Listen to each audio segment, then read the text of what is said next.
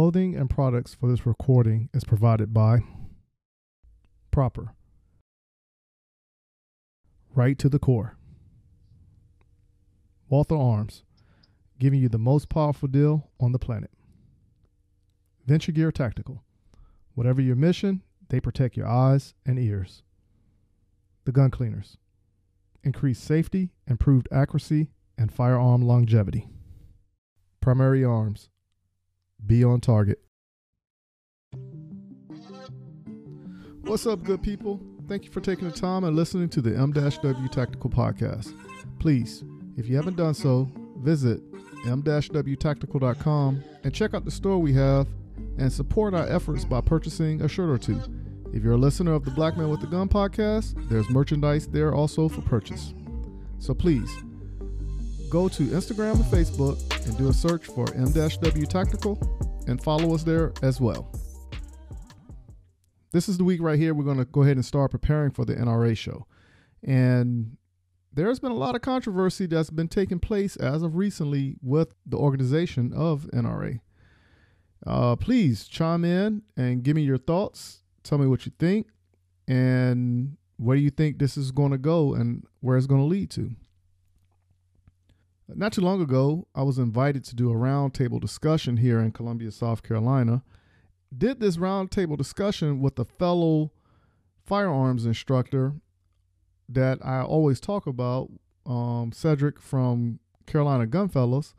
And we had a brief discussion about the follow up of the roundtable discussion. So we're going to play that before we go ahead and go into our featured presentation. Actual, um, what was your takeaways from that roundtable discussion? Um, the roundtable discussion I thought was the premise and everything is really good. Um, it's something that's needed, and I'm glad that um, BBC and um, Faith Coalition on Gun Violence brought us in because I think um, you need the yin and the yang. You need the the ones who seem to be part of the problem because some people perceive um, gun, gun owners, some people perceive, you know, you know, if you're concealed weapons instructor, you're you're part of the problem. Um, versus being an advocate against gun violence, but responsible gun ownership um, understanding the um, the laws that come along with this, with the gun ownership and things like that. I think the whole premise is very good. I can't wait to do more with it. Um, and you know, I, I, I think just getting it out there, um, hopefully getting some more people to to to come in. Um, you know, and I would love to see a, an array of people, not just African Americans, but you know the whole spectrum. I, that's one thing I would love to see. I would love to see everybody come together on the next one. You know, but I, I really I I enjoyed it. It was my first panel like that, so you know. Yeah, I think. And again, um, I thought the came for you though. yeah, yeah. I, I think a lot of it was more along the lines of, um, you know, just like anything. Anytime you do anything, everybody tries to be the alpha male and um, right. I wasn't trying to be the alpha male. I was just, you know, citing off. As I stated, like you know, my personal opinion is, you know, or you know, stats say this. You know what I'm saying? So everything I'm saying is truthful. I'm not just winging it or, oh, I think this, you know. But right, my, right, my, right. Yeah, my opinion is my opinion, but I mean, why are you attacking my opinion off of what I believe? Because um, my past experiences from the military, you know what I'm saying, is something that I believe that carries over to other faucets of um, life. So even if you're working for a government entity, whether it be a city or a state, I understand the budget aspect of stuff. And by it being a budget and people being trained, I already know you're not being trained properly, especially when it's something where decision making of somebody else's life is possibly on the line. Right. And, and and my thing is, you made a great point there when you said it. They, you know, they're not getting trained properly because the facts. I mean, everything shows. If they were getting trained properly, wouldn't have we, there wouldn't be this big divide in in um, law official, law, uh, law enforcement, and uh, everybody, you know, in, in the community. Mm-hmm. That's my whole thing. And, and, again, Richland County might be a uh, you know second to none when it comes to to the state of South Carolina. I don't know the stats personally, um, but as a whole, there's a divide, and the training is is it helping?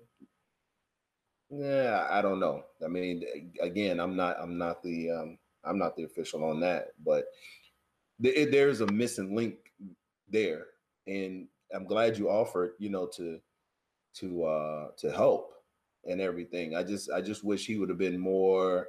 I think the word I'm looking for more open to saying, you know what, instead of saying, well, nah, I don't think so, you know, kind of deal versus, you know, maybe um maybe you know there's something you can do. You know, I just kind of I think he kind of backed off and you know that whole thing. That was I guess that was kind of the only part that I took notice of and everything. And I thought it could have uh that would have been a good moment for on their side as far as law enforcement. That could have been a nice connection to say, instead of saying, Well, I don't know if they'll let you in the door like that on what you were asking, um, to say, you know what, instead of you know what, let me let me get with the sheriff or let me get with whoever and let's see if we can work something. You know what I'm saying? So I, don't know if I'm if that's what you know if that's correct, but I mean that's the feeling I got from it. I would have liked to seen that. Well, um, you also got to remember this too. Um, whenever you're new to something, so if somebody comes up to me and was like, "Yo, I know you do competition shooting, and I want to get training," I don't have to vet anything. Only thing I have to do is just wait for you to come to me.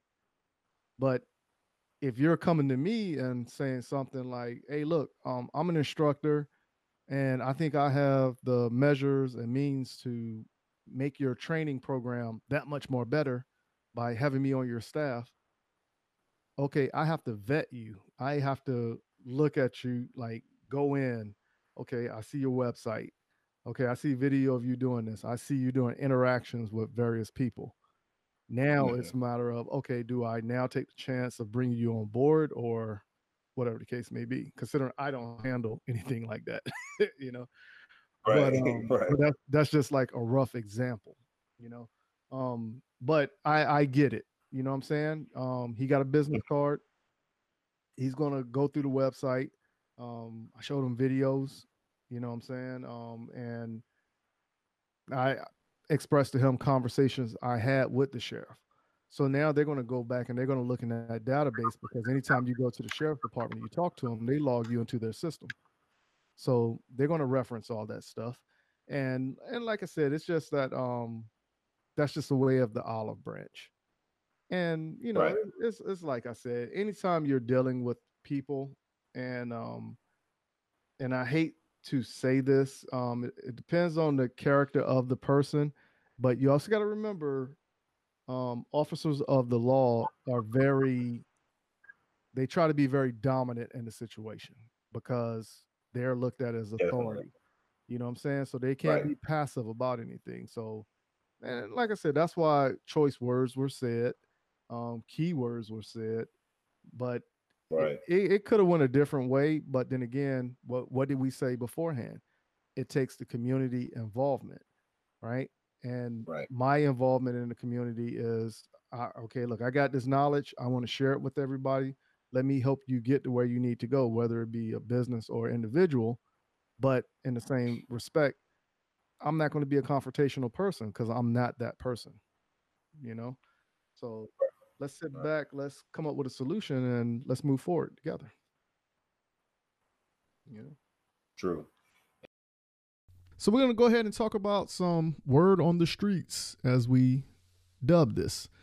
All right. So once again, if you're new to the podcast, um, we are looking for about four to five more females who are interested in taking a class from American Gun Chick, who will be here in Columbia, South Carolina, from May 8th to May 10th, and they're videotaping a class that's going to be given by her for their promotional campaign.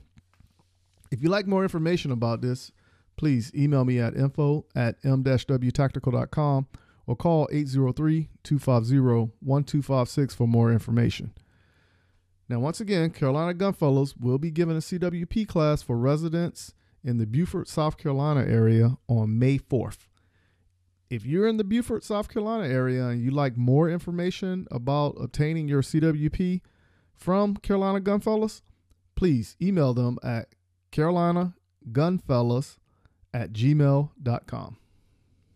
And to wrap it up, don't forget we at M-W Tactical give free basic handgun classes once a month that is open to the public to get everyone a clear understanding of firearm safety and how to put your firearm into operation. This free class is taking place on May 5th. If you'd like more information about that, please contact us at info at m-wtactical.com to reserve your spot today. Also on May 18th, we are hosting a CWP class as well. So if you're in the Columbia area and you would like to get your CWP, please call 803 250 1256 or email info at m-wtactical.com and reserve your seat today. Seats will fill up fast. Now, on to the featured presentation. The featured presentation is brought to you by 13th Legion Defense. 13th Legion Defense.com.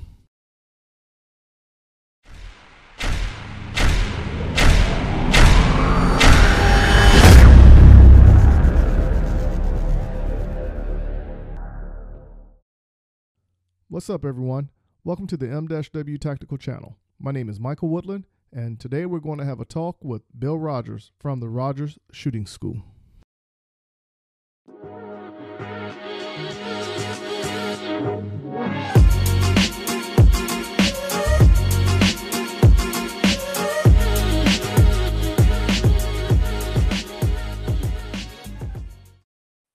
What's up, good people?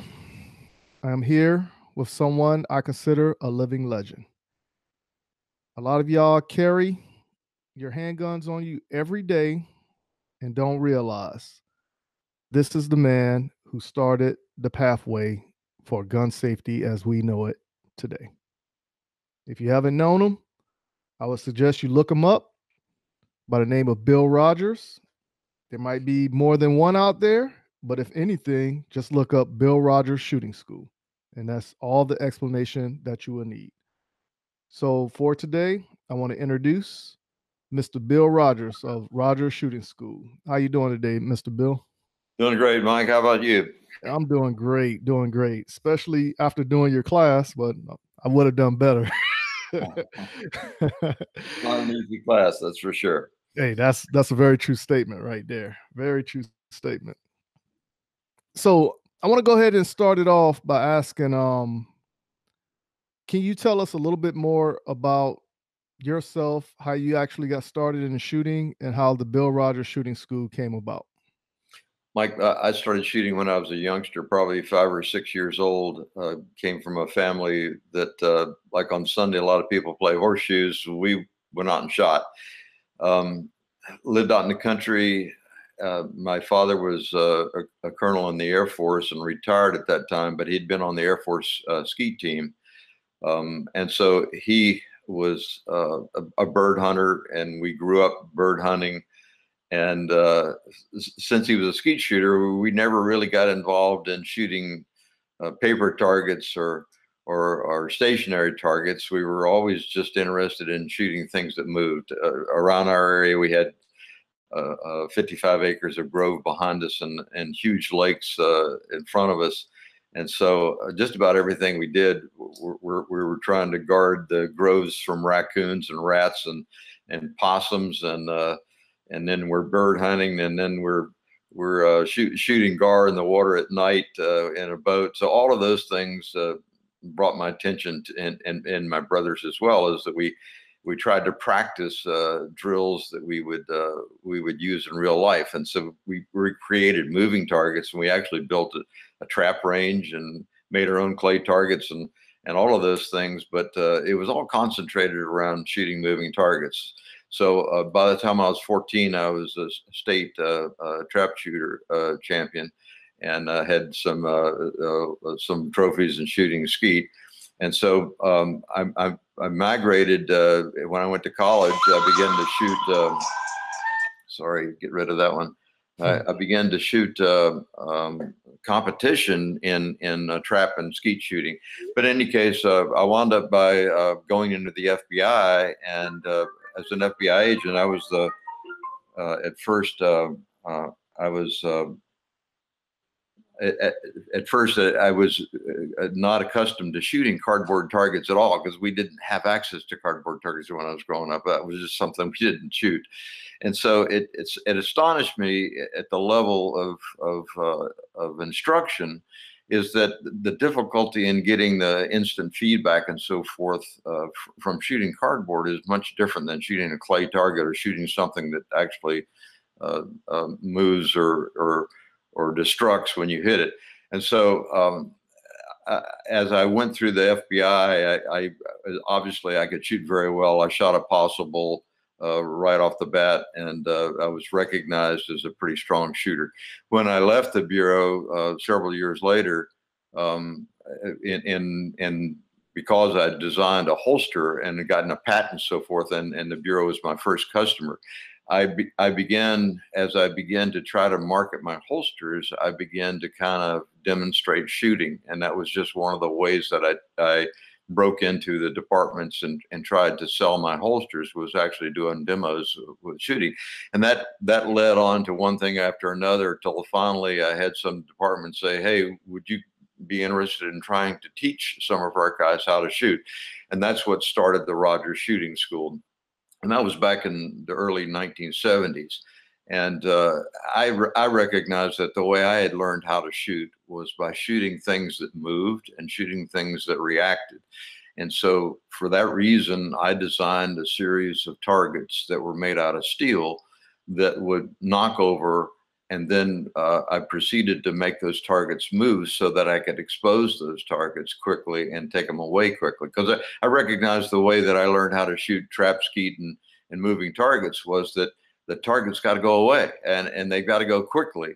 So you've got to learn how to deal with them in the time that they're available to you. And you have to learn how to lead targets that are moving quickly and so forth. And so those are all the things that I didn't see in, in the, the normal way that instruction was being carried on for handgun, um, handgun instruction across the board. It didn't matter whether it was a police department or law enforcement or military.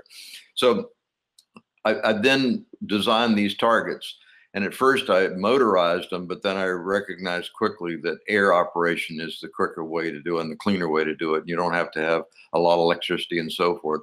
So I began to design targets that moved on tracks and uh, they, they would they would move horizontal, they would move vertical. I even had uh, moving targets that worked off of cables, and uh, they, they were all steel targets and learned that if we painted them white, we could we could recognize the hits, but also it was important for that target to actually react. It actually had to knock over. So I designed those target systems and so forth so that number one, we could control their exposure time up to sub-seconds. And at the same time, when the shooter hit the target, he could see instantly. Uh, he, he, he could, you know, he could feel it, he could hear it, he could see it and and it was that feedback that helps train the subconscious mind how to deal with it and so that was the start of the of the uh, Rogers Shooting School, and the military heard about it, and quickly um, I began to. I had contracts with the Navy to train the Navy SEALs, and later on we had Army Delta units and Air Force units and so forth. And during that period of time, uh, we weren't able to talk about any of that. We had non-disclosure agreements but uh, that's that was the start of the Rogers Shooting School, and we morphed into beginning to teach law enforcement and civilian population, and almost all of those uh, major contracts that I had wound up by buying our target system and using that target system, and and after a while we were basically training their instructors. But that's how, in a brief uh, five minute conversation, that's how the Rogers Shooting School got started. Wow, yeah, like I said, it's a pretty interesting story. Um, and if you actually sign up for the Bill Rogers shooting course, you actually get a book in the mail. And if you read the book, I mean, it's a lot of great information that led me to ask question upon question once I got there. Um, now, can I go ahead and ask you, how were the standards for the pneumatic machine actually created? You mean the, the test that we actually use uh, right now? Well, once we went to um, being able to control the targets pneumatically, uh, I ran into a couple of young fellows uh, that were at that time just out of school and they had started Action Target and they had developed a software program. And before that, I kept all of the drills written down in a notebook and all of the targets that operated were analog. I'd actually have to take and set each one of the targets, the time up and the time down, and to, to run them.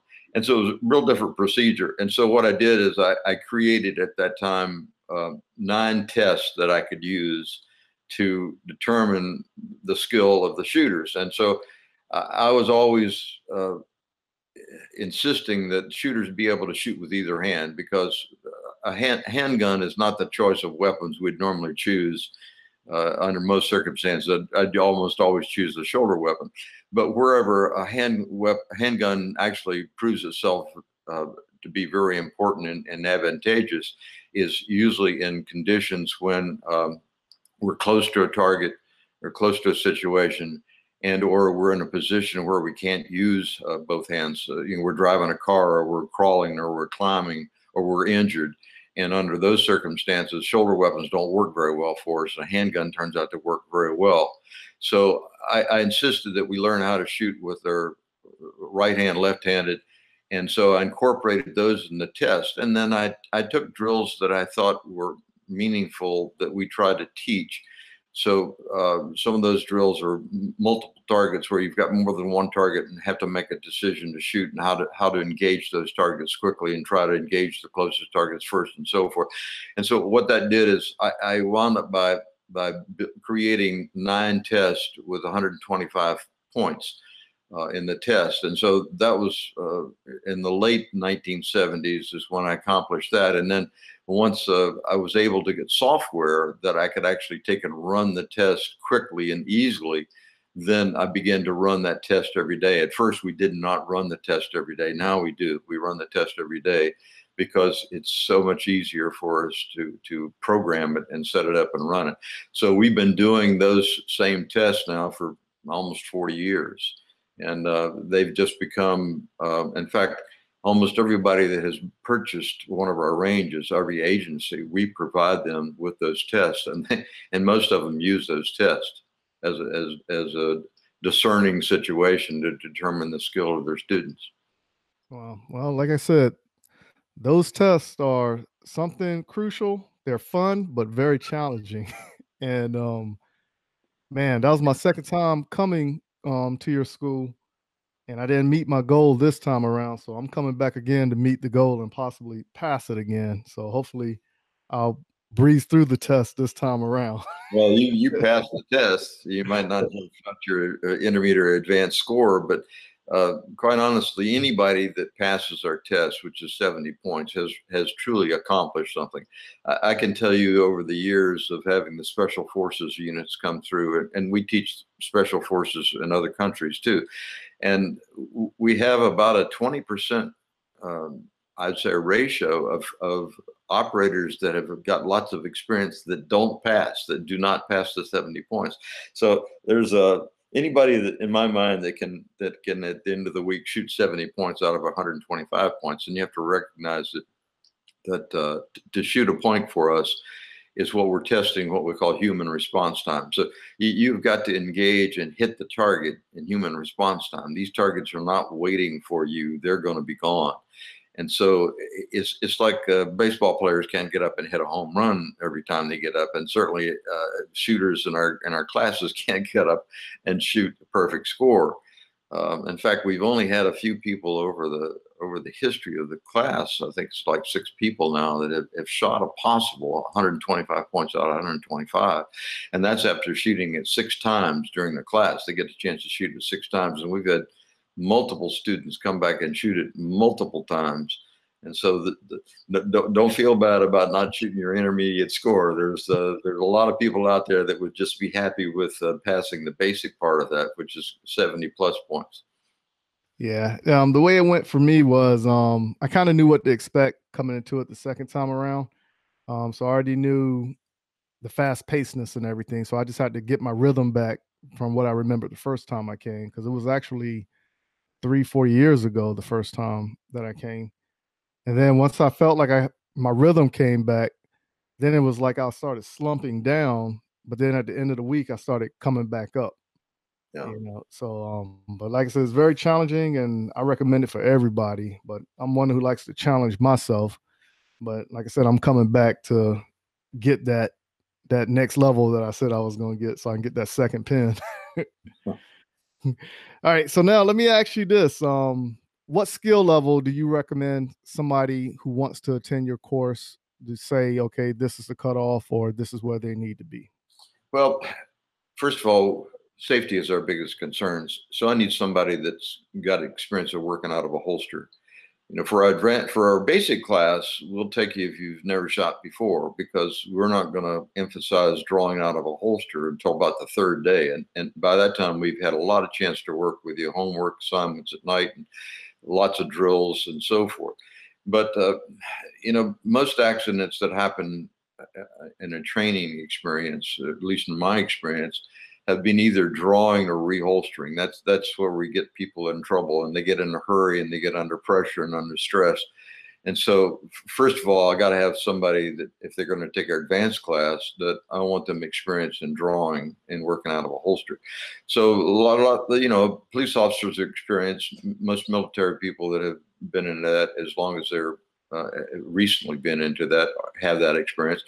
The IDPA and IPSC shooters have that same experience. But what we do run into is occasionally is somebody that's um, been in into a different type of, of shooting sport, whether it's a MSHA or free pistol or bullseye and they're very experienced shooters, but they've really never ever worked out of a holster. And now it's a real concern for us because we start off in advanced class the first hour. You know, we're drawing out of a holster one and a half seconds engaging the target.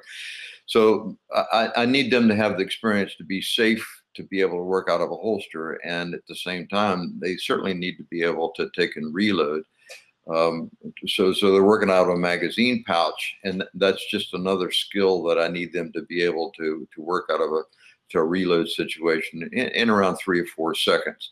If they've got those skills, they typically have the shooting skills that are required. You know, they can basically hit hit a target that's uh, relatively close.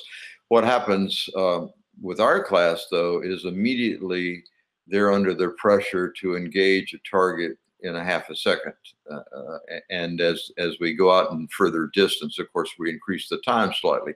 So I got I got people that are very experienced shooters that uh, that have worked out of holsters and so forth that are just totally challenged by the first hour and and they're having a lot of difficulty and that's the problem we see with with most people that have have been trained um, in the normal fashion whether they're law enforcement or military they may be experienced in working out of a holster and shooting, but they are not experienced in engaging targets that are exposed for only a half a second, and and that's uh, that in itself is a lot of pressure and stress.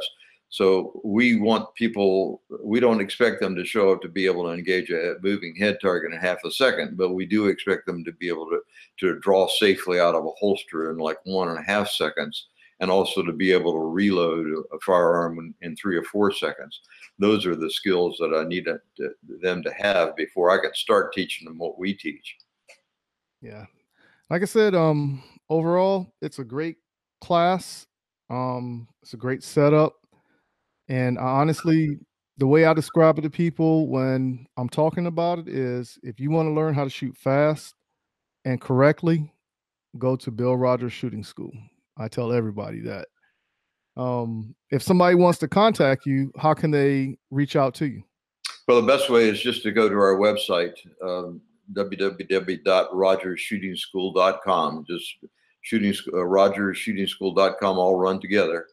and uh, they'll they'll come up with uh, several pages of, of information. I, I, recommend that they read all of it, including uh, the most frequently asked questions. And then if they have a, a personal uh, question, if they just tap in where it says email us, it comes directly to me. And uh, also, I, I do actually have a, on the website. I have a have a, a, phone number listed. So if they need to contact me personally, they're certainly welcome to. It's easier to get a hold of me by email because I'm usually on the range during the day and I don't answer my phone much.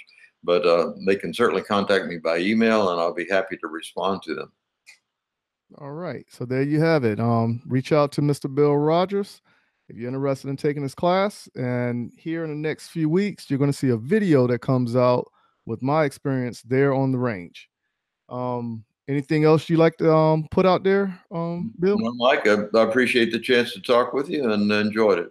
Hey, I enjoyed it too. So, like I said, be on the lookout. I'm coming back out to you at least two more times this year. Looking forward to it. That's it. All right. So um, once again, I'd like to thank um, Bill Rogers for coming on to the M-W Tactical Podcast, and be looking out for more um, videos and questions and everything else from other people who we talk to within the 2A community. Thanks again, Bill. All right. Take care, Mike. For those who are looking to contact me, visit m-wtactical.com. But make sure you go to our Instagram and Facebook and search for M-W Tactical to find our page so you can follow us there. If you decide to give me a call at 803 250 1256 and I do not answer, please leave a voicemail or a text message, and I promise I will get back to you. Until next time, keep shooting, keep practicing, and have fun.